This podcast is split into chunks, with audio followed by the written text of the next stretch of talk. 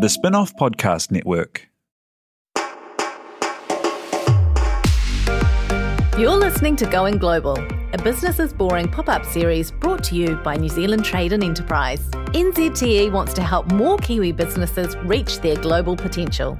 Visit getthere.nz to find out more. And now, here are your hosts, Brianne West and Simon Pound. Kia ora koutou katoa and welcome to Going Global, a special pop-up series where we meet some of Aotearoa's most successful and inspiring exporters to find out the secrets to their success and bust some myths along the way.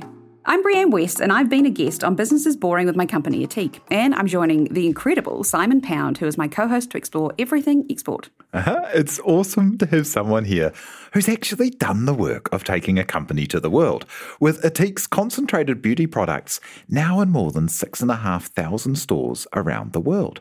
And that's what we're here to discuss with this podcast. What does it take to take ideas overseas, and what's holding some people back from exporting. We've found some really interesting facts that tell us that although there have been great moves in the general New Zealand business scene, our exporters are still looking a bit more traditional, a bit paler, a bit maler, and not capturing all the creativity of the local scene. So, we're here to ask why is this? What does it take to export? And how can we change this? We're speaking to six great exporters over six weeks to find out, like our guest today, Aliv Sampson. Aliv Sampson, co founded and as Chief Operating Officer, has grown Kami into a huge international business. It's an online shared learning environment that began as a way for three students to collaborate with note taking while at Auckland University. Now, their platform has over 32 million users, is used in one and two schools in the United States, and has seen huge adoption around the world as COVID disrupted traditional learning. It's one of the fastest growing and most successful exporters that New Zealand has produced, and they have just been named one of Time magazine's 100 most influential companies. So, yeah, hi, hey, welcome to Aliv Sampson Tanakwe. Thank you for being here today. Thank you for having me today. I'm so excited to talk to you. I love, I love Kami. It's an amazing company. So, first things first, big question: How did you get started? What was your your driver, your mission, your purpose? Personally, my drive in doing things has always been I want to do things in a bigger scale in a way. Like I I want to do things where I know that I'm going to make a difference with a lot of people's lives. I've always been interested in technology, so I did study some computer science when I was in the Philippines. When I moved here in New Zealand, I did study um, political studies and media because that's my other side of interest. And I've always remained quite intrigued into getting into the tech space. And luckily, I've met my then boyfriend Hengjie and his best friend Jordan and they're both software engineers and they have the same vision as well. They want to do something and build something that would make a difference with a lot of people's lives. Not just like, oh, let's build a tech startup because it's cool, but it's actually what can we do to change other people's lives. Yeah, that's so cool. And I imagine for software developers who are getting inboxed by everyone trying to employ them, like you can do anything you want in anything, that yeah. world, hey, and, and, and just make a dollar. And yeah, well, no, no. T- take us back actually to how you actually got mm. the company started. So, how did the three of you, uh, yeah, like like go from wanting to make a good impact mm. to creating Kami? Oh, it was a yeah, it's a funny story actually because um, one morning Hengjie just group messaged me and Jordan saying, "Hey, there's this entrepreneurship challenge competition in Auckland Uni happening. I want us to enter." Um, during that time, they already have their part four project and they really love the idea. And I'm already like got into kind of that project as well, knowing what they their product is and all that information. And we were like, yeah, sure. When do we need to submit it? It's like, oh yeah, in 10 minutes. so he was apparently he was already filling out the form without telling us and completing everything. I was like, sure. sure, let's let's do it. So we got in. So we were one of the I forgot how many finalists there were. So it was a three month or a couple of months um, program wherein they help you learn how to start a business while also putting together the last presentation. um, and business plan. That's the competition side of it. Um, so that's how we got started. From there, we've met Bob Drummond, who is now our co founder, chairman, and CRO. He was one of our mentors. Um, so I can talk more about how it what happened afterwards, but we we didn't win the competition, but we did win by having Bob join our team. And he did ask us after the competition, what would you guys want to do? Would you like to continue or or something? And we were like, look, we're still keen. We we want to move on with this idea. And he introduced us to our first investors, um, which is really good. And then the rest is history. That's so weird. That's like Ethique starter story. We started at a university competition too, and Oh, exactly awesome. the same There you deal. go. Yeah. it's really weird. I think it's like the perfect chance for you to test your idea and also like test yourself if this is something that you really want to do, um, which kind of gave us a good, you know, preview of like, oh, hey, this is how you start a business. This is the things that you need to do, um, which is really cool. And what was the idea you wanted to explore? And how is it today? Like, is it um, the same idea, or, or how do you describe it today? So we started by solving our own personal problems. So I, as mentioned, I did arts in uni. I spent most of my money printing out all my readings, all the presentations, um, and it's just too costly, and that's not sustainable as well. In Hengjie Jordan, they've always been looking on having a better, more interactive classroom and they've seen it when they went to the Valley and they've been to Stanford and all these amazing schools. And you can see everybody has their devices already and they're already um, collaborating and sharing notes, um, which we didn't have in Auckland Uni during that time. But everyone already has a device in the classroom, in the lecture theater. But no one's talking to each other. Everybody's just taking their own notes, printing stuff, scanning stuff, and doing that, uh, all those things. So we started by solving our own problems, which is I just want to digitize everything. I want to take notes next to the slides in the PowerPoint slides that I receive. It's great that we can now collaborate with the rest of the class um, all together in real time. So we started by selling and growing within um, New Zealand universities. That didn't grow as fast as we wanted to. Um, so we pivoted. Right now, it's kind of similar in a way that in between we kind of had a learning process of trying to figure out which market we really want to get into. We did find our way back to education again. Now we are inside the classrooms of K to 12 in the US. Our biggest market is North America. Teachers use us to do work, but also have the, their class do more collaborative work, more interactive work. Um, because right now, publishers don't give textbooks, they give them digital copies. So they no longer have to print it out, give it to students, get them correct or filled up, scan it again on their devices, which is so much mess and just too much time and resources wasted.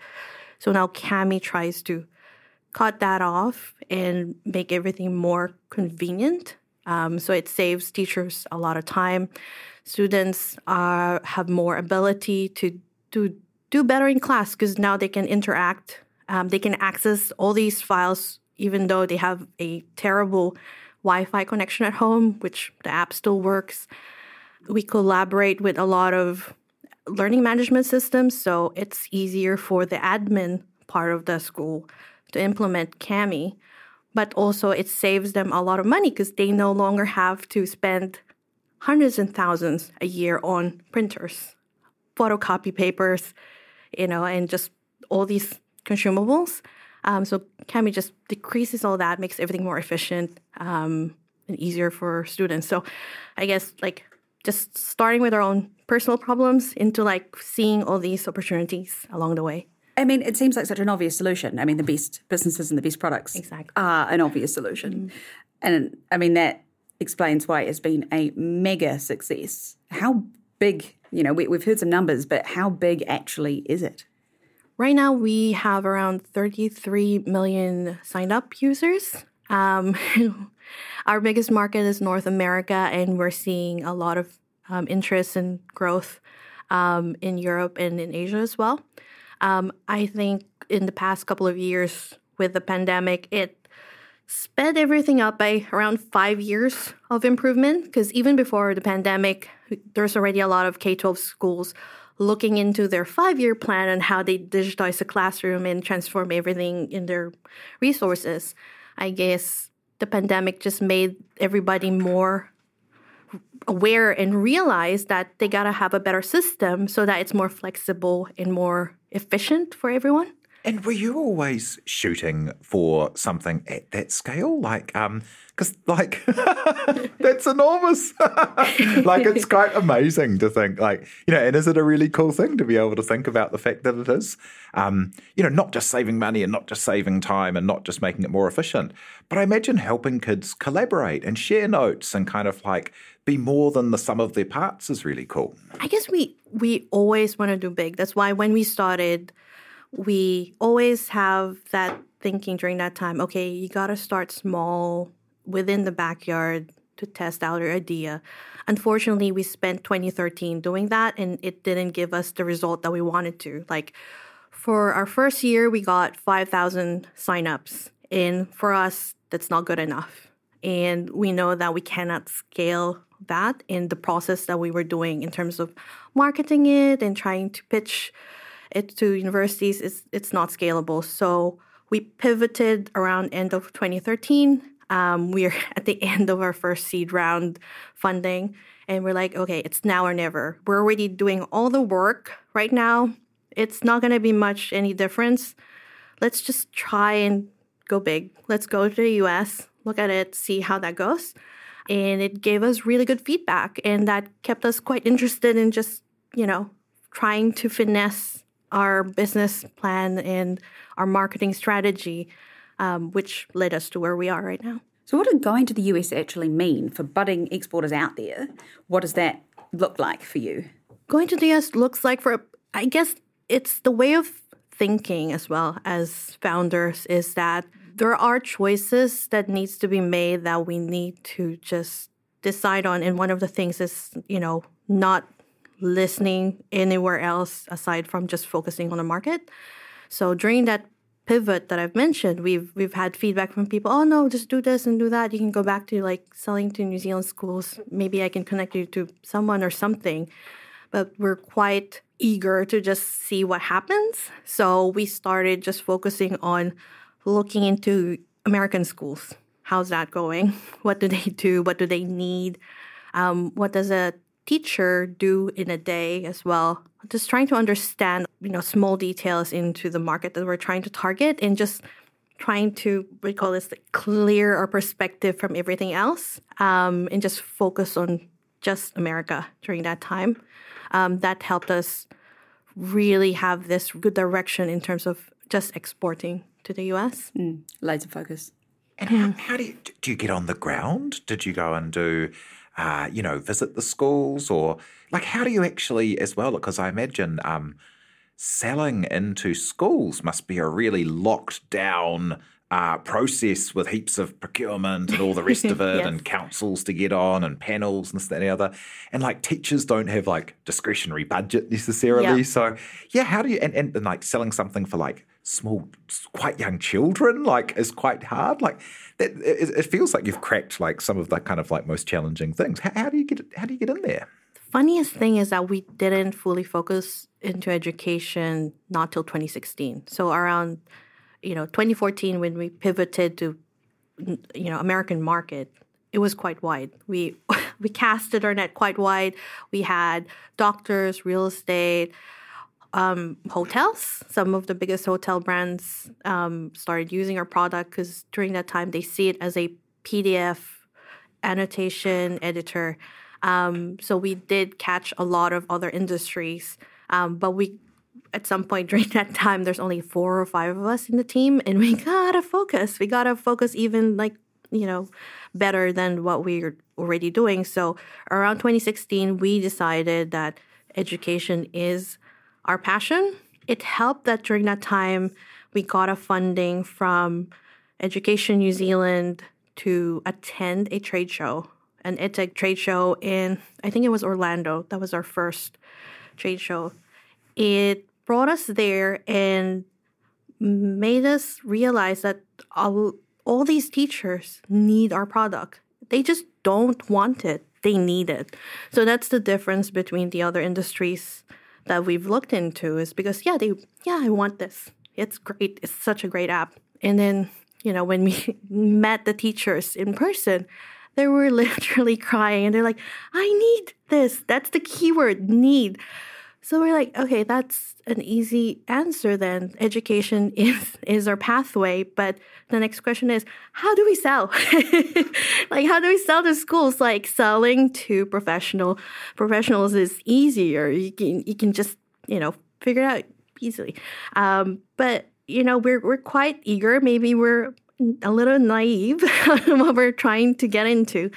But we we just kept going in a way of we continued talking to a lot of teachers.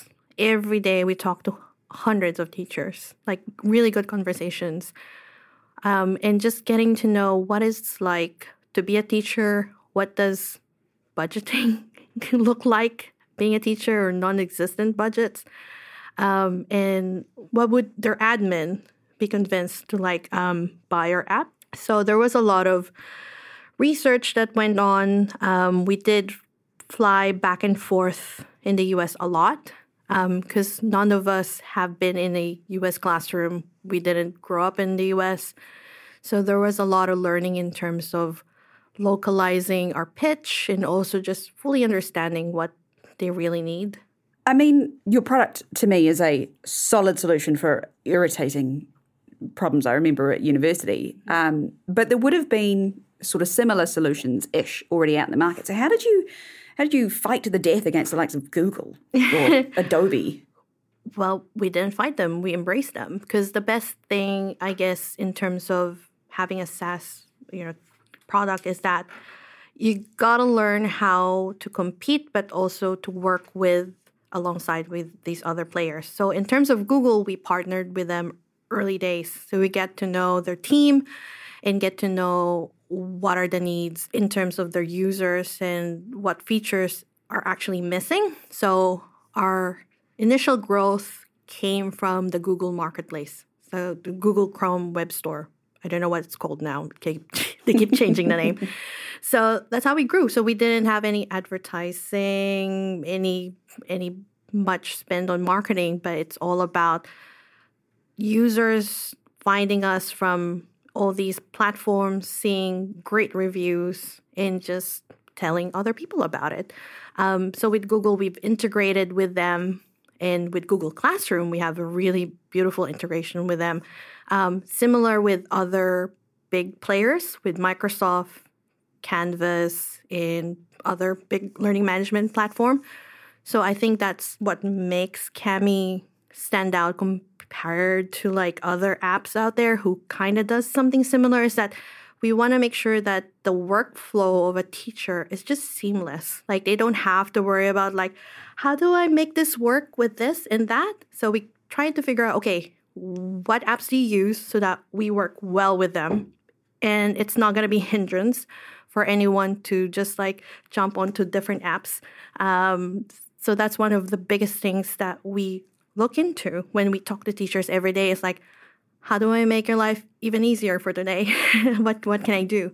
Um, so those are the things that we did in terms of big partners. Yeah, where you mentioned there that you know your teachers became your big advocates, and that meant that you didn't have to have massive marketing budgets against some of these massive companies. That kind of reminds me a bit of like the Ethique story, hey, mm. where, you know, these beauty brands have like the biggest budgets in the world yeah. for advertising. So if you can't out advertise them, you've got to kind of, you know, reach people. Mm. Yeah, I think it's all about story. Um, exactly. Uh, the likes of some of those big uh, CPG or uh, consumer products or beauty brands, they don't have the the depth of story that you know so many startups and indie brands do and you've got to lean into that and get people talking about that because again it goes back to the why why are you doing exactly. something l'oreal are doing something to sell a product that's how yeah. we competed yeah Ah, magic. And we'll be back in a moment to chat about what it means to be an exporter and to get some insight into the most important things to know if you're thinking about going global.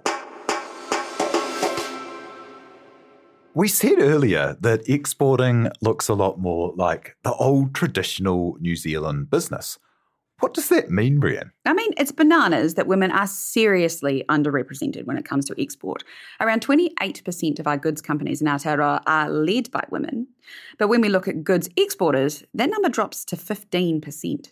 What could it do for New Zealand if all of the cool, or even just more of the cool woman led companies in this country did get to exporting? Just imagine. New Zealand Trade and Enterprise wants to support more people to reach their global potential. So, if you're a woman in business and this kōrero has got you thinking about what you have to offer beyond our borders, get in touch with NZTE. To find out how they can help you get there, head to getthere.nz forward slash woman. We're here with Aliv Sampson from Kami discussing exporting, which is something New Zealand needs to do more of. But in an interesting twist, we've found that not everyone who's selling things overseas considers themselves an exporter, and so they're not going and getting the help that they could to grow as much as they could. Is this something that you're found? Like, did you think of yourself as an exporter, Aliv? Funniest thing, if we've never thought about ourselves as exporter. I guess that's the difference. If you have a digital product, you you can just go anywhere that you want without leaving your room, um, and not worrying about some of the barriers into exporting, physically exporting items. But looking back at it, we are exporting because we we want to maintain our team here in New Zealand, but still focusing overseas as our main market um, which is quite interesting looking back at it. Ah, and hearing you say earlier that it was things like attending a conference with the mm. support mm. of uh, a government body that kind of kicked you into another gear. Like, do you think thinking of yourself as an exporter means that you would go and seek out that help earlier? I think look looking back at, at the things that we've gone through while we're establishing ourselves in the US, we would have done things a little bit faster and better than we would have done if we did have some help, especially when you're trying to get into some paperwork and, you know, structuring a new company in a Delaware C Corp or some taxes or anything that you need to think of and also look into when you're starting a business. I really wish we did have some help. We did have some help, but you know, the help that could have been given would have increased some of these um, admin work that we've encountered along the way. Yeah, and as COO, I'll bet that a lot of those headaches end up in your email inbox. Oh, yeah. I'm so thankful though, because like I said, we did have some help from some individuals, and it was nice that Bob you know he he had a company who's already exporting to the US so he already had a, a to-do list of things that we need to do and that was easy for us. But I can imagine if someone with with with no resources no you can't just easily google that as well because things change so fast and there there are so many details that you need to know to get things more efficiently I guess. Um, that's when you got to start looking for help and asking those who can help you um, in doing that side of the business. I do wonder if one of the reasons we see that uh, drop off in, in, companies that export is through preconceived notions about what export means and mm. how hard it is, or yep. challenges and barriers that you may or may not face. Did you have any thoughts about what it would be like that were or were not true? I guess for us, we've always learned that uh, you know, there's always a cheat sheet somewhere that we can just follow when we're trying to, you know, someone from Y Combinator would have created a blog post on how to like start a business in the US if you're an overseas business. So we kind of took that as a great way to get started. But I can imagine if, you know, if your business is something different or even some digital businesses I can imagine would still encounter some problems or some challenges along the way that would definitely make them feel like, oh, this is impossible um, to go through. But you know, the, the great thing is we do have resources. we have resources here. Yeah, New Zealand is one of those places where if you've got a question, you can find out. You know, there's so many people willing to help you. Exactly, which is great. Like there's NZTE. Um, we've we've met a lot of them while we were in the U.S. as well. Even some small questions, they would be easily, you know, help us or introduce us to the right people or give us the right link to something, or um, which is really useful. Yeah. So overall, you found export a, a positive experience, and it wasn't perhaps as difficult as people might imagine. The funniest thing I find like when we started exporting to the U.S., that was way easier than us knocking on the doors in uni. Like it was such a struggle, like trying to knock on professors' doors and convincing them, "Hey, please use technology." I find that exporting the US is actually easier for us. Oh, what are some of the, I mean, because you're in a lot of places around the world, hey, like what are some of the differences you've found between these markets and how do you work out, you know, the differences when you're developing a market and what you have to do? So, since we've always had a small team, so resources wise, we're quite restricted. So, we really need to go back to that focus and just like focus on America, even though we were seeing a lot of growth in Hong Kong, per se, or UK or somewhere in Europe. So, we're still open to that, but we're slowly just keeping an eye on it, I guess, on how it plays out, because at some point we will need to grow and start developing those markets. So for us, what would be the best path to open the next market next? It's always been our daily question. Um, will it be UK? Will it be Asia? So we're just always keeping an eye on that. And we maintain that conversation and communication with the users as well. Like I know I've mentioned, we make sure that we talk to teachers every day. And that's not just the founders, but everybody in the team has to talk to a teacher, has to have that conversation so that they understand and sympathize with them and not just like, oh, it's just it's just a number. It's an actual person that you're helping and you're dealing with. Um, so we do that with overseas teachers as well. Like we're trying to figure out what does a Japanese teacher um, feel and see in terms of how does the classroom work for her? Um, how do we help her into making her day to day life easier? So we're constantly thinking of that, just trying to replicate what we did in the US, but also trying to figure out okay, is there anything else that's special in that region that we didn't do in the US, but we should be doing for this region? Um, yeah, just constant learning and questioning, I guess. Yeah, that's the key to success in different markets. Is without question, you've got you you can't just drop your cookie cutter business into each area. I know a lot of businesses try. I think it's really interesting. Uh, a lot of companies I know and entrepreneurs feel they've got to have this, you know, three, five year plan where year one, we're going to go to America, year two, we're going to go to Japan, year three, we're going to do this. But it's so much, it's so much more relaxed than that. I mean, uh, we have never ever planned an entry into a country in my life, and it's all just happened organically. And it's exactly. obviously very same. That's where the demand comes from, right? Exactly. So it's just making sure you're always observing what is happening around you because like that would dictate where you're gonna go next and it's not just like oh i'm gonna go here because reasons it's not gonna work out because that's how you grow organically like you've mentioned brianne is actually the market telling you that hey we're ready for you come sell us something yeah. So, do you think that's the key to sort of your success in selling in those different markets? I think so because it made, like I've mentioned, we've never had advertising before. Um, everything was organic. We really focused heavily on building our community, our community of teachers, and how do we leverage that and how do we grow that and scale that further with the limited resources that we've had. So, for us, that's very important in any in any way of like looking into getting into a new market as well. Nothing more powerful than word of mouth.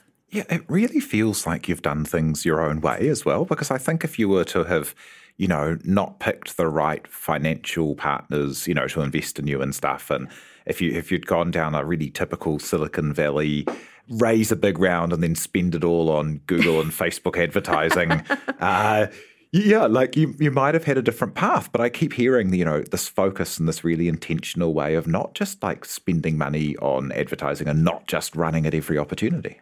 Yeah, I, I think we we got really really good at just knowing what we can and cannot do. Like personally, what are our strengths, and what can how can we leverage that during that early period of the business.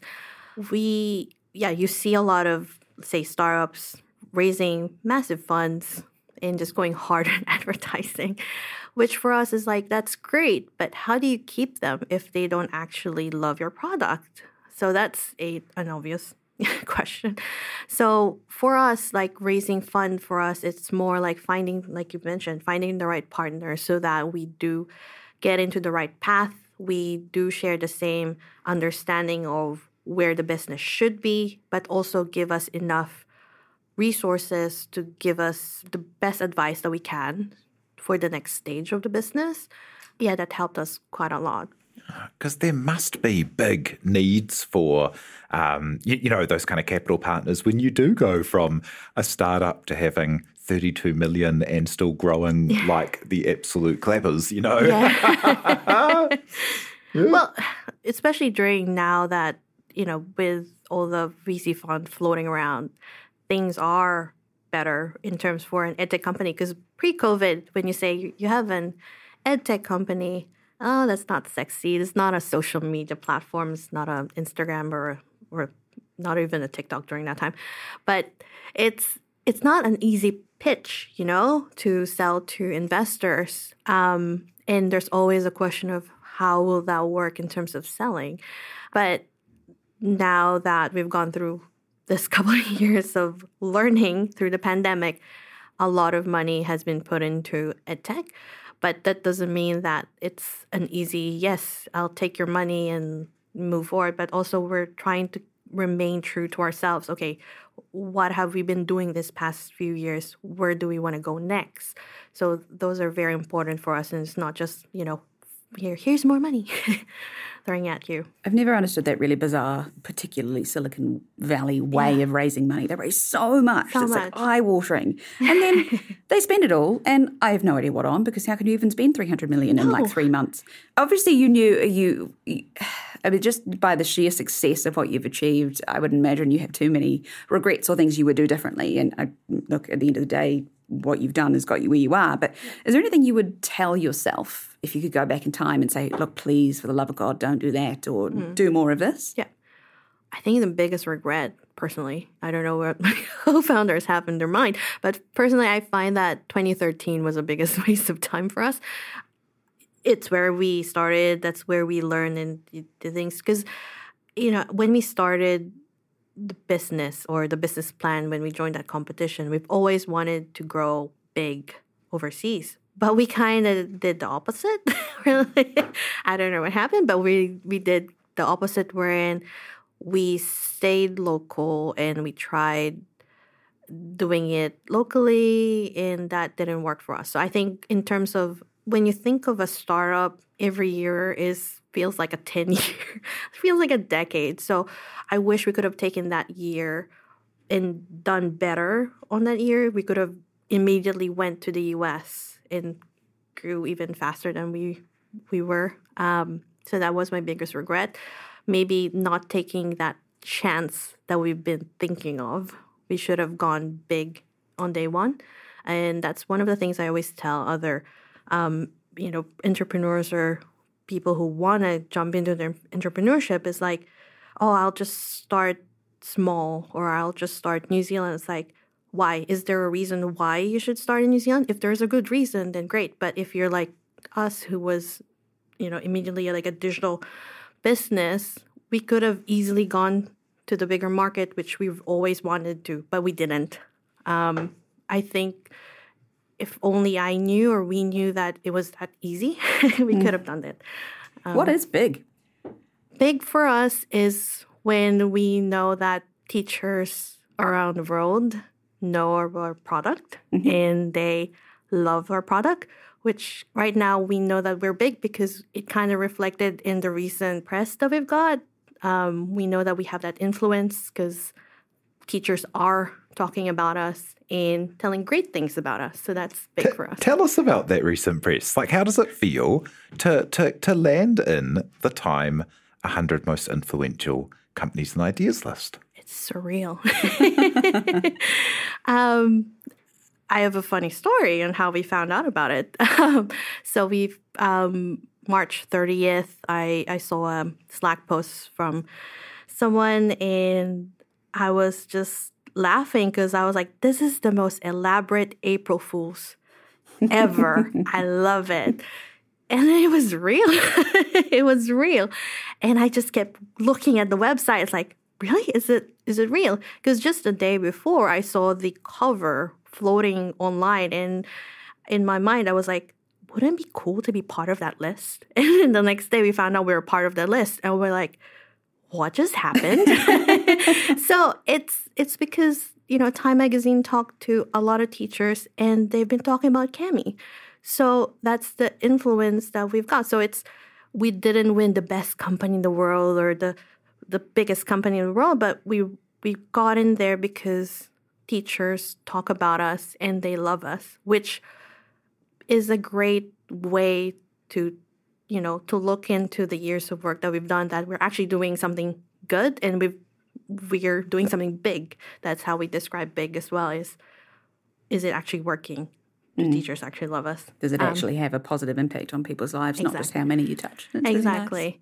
Which is really good and the rest of the team they're still waiting for ashton kutcher to get out of the van and say you're punked it's still a running still joke in do the office I'm, I'm, I'm He's more like, I think I think uh, these days isn't he more likely to jump out and say, "Can I invest?" I Yeah, know. that's true. I was about to say. but it's a running joke in the office. But because it's not just me, but the rest of the team, there's just, you know, surreal. Yeah.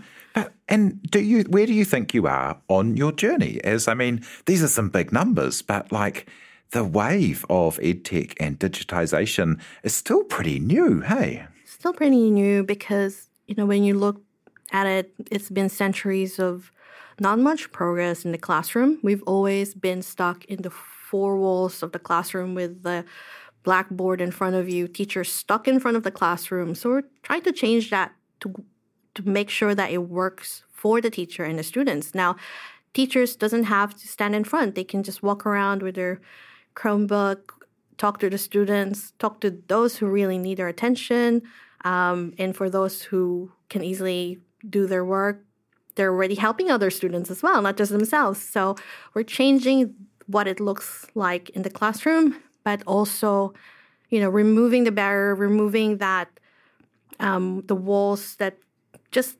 separates a good student from a bad student. So one of the things that we've learned visiting schools is that we there were separate classes for special needs students and they used different apps for that.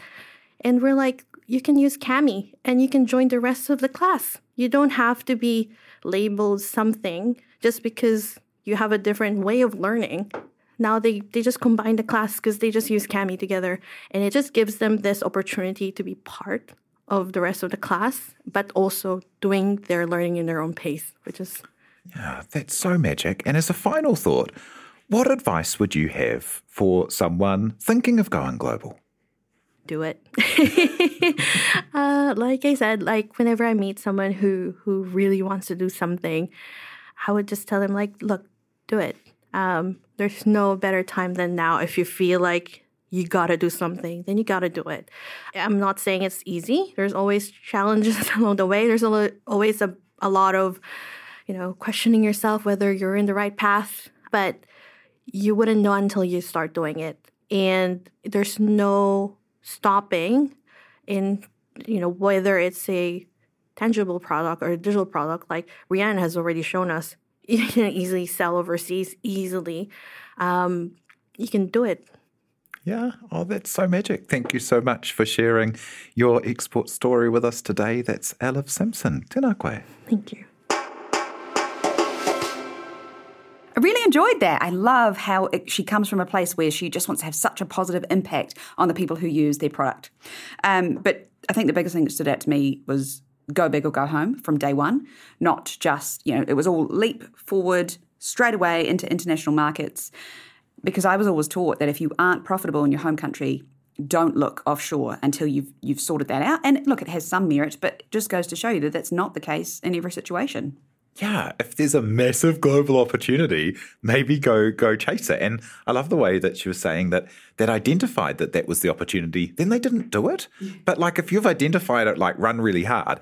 And the other thing I thought was really cool was that focus point, which you know you're you're you've got so many of these opportunities come in and they're real shiny and you want to pursue them and you want to chase them. But they're such a great uh, proof point that if you do focus on that big goal and just on the big goal, you'll go a lot further than by putting your energy into 10 directions. Yeah, I mean, entrepreneurs are like magpies, and you do get absolutely hammered with all sorts of opportunities. It's super duper exciting, particularly in the early days. So, if you don't focus, you will just wallow away, not achieving anything. So, that's a very good point. Oh, I love them. They're doing such a great job. Um, yeah, so thank you to Olive Simpson for coming in. Thanks, Brianne. Thank you to you for listening and for everyone who helps make this happen, like our producer, Te Aihe Butler. Do follow Business is Boring wherever you get your podcasts, and if you like what we do, please do rate or leave us a review. E noho. You've been listening to Going Global, brought to you by the Spinoff Podcast Network in partnership with New Zealand Trade and Enterprise. It was hosted by Brianne West and Simon Pound. It was produced by Te Aihe Butler, with content management by Rachel LaRue and series production by Jane Yee. Special thanks to our partnerships editorial team of Elisa Rivera, Alice Webler-Dahl, and Simon Day. If you want to know how New Zealand Trade and Enterprise can help you take your business to the world, visit getthere.nz today. The Spinoff Podcast Network.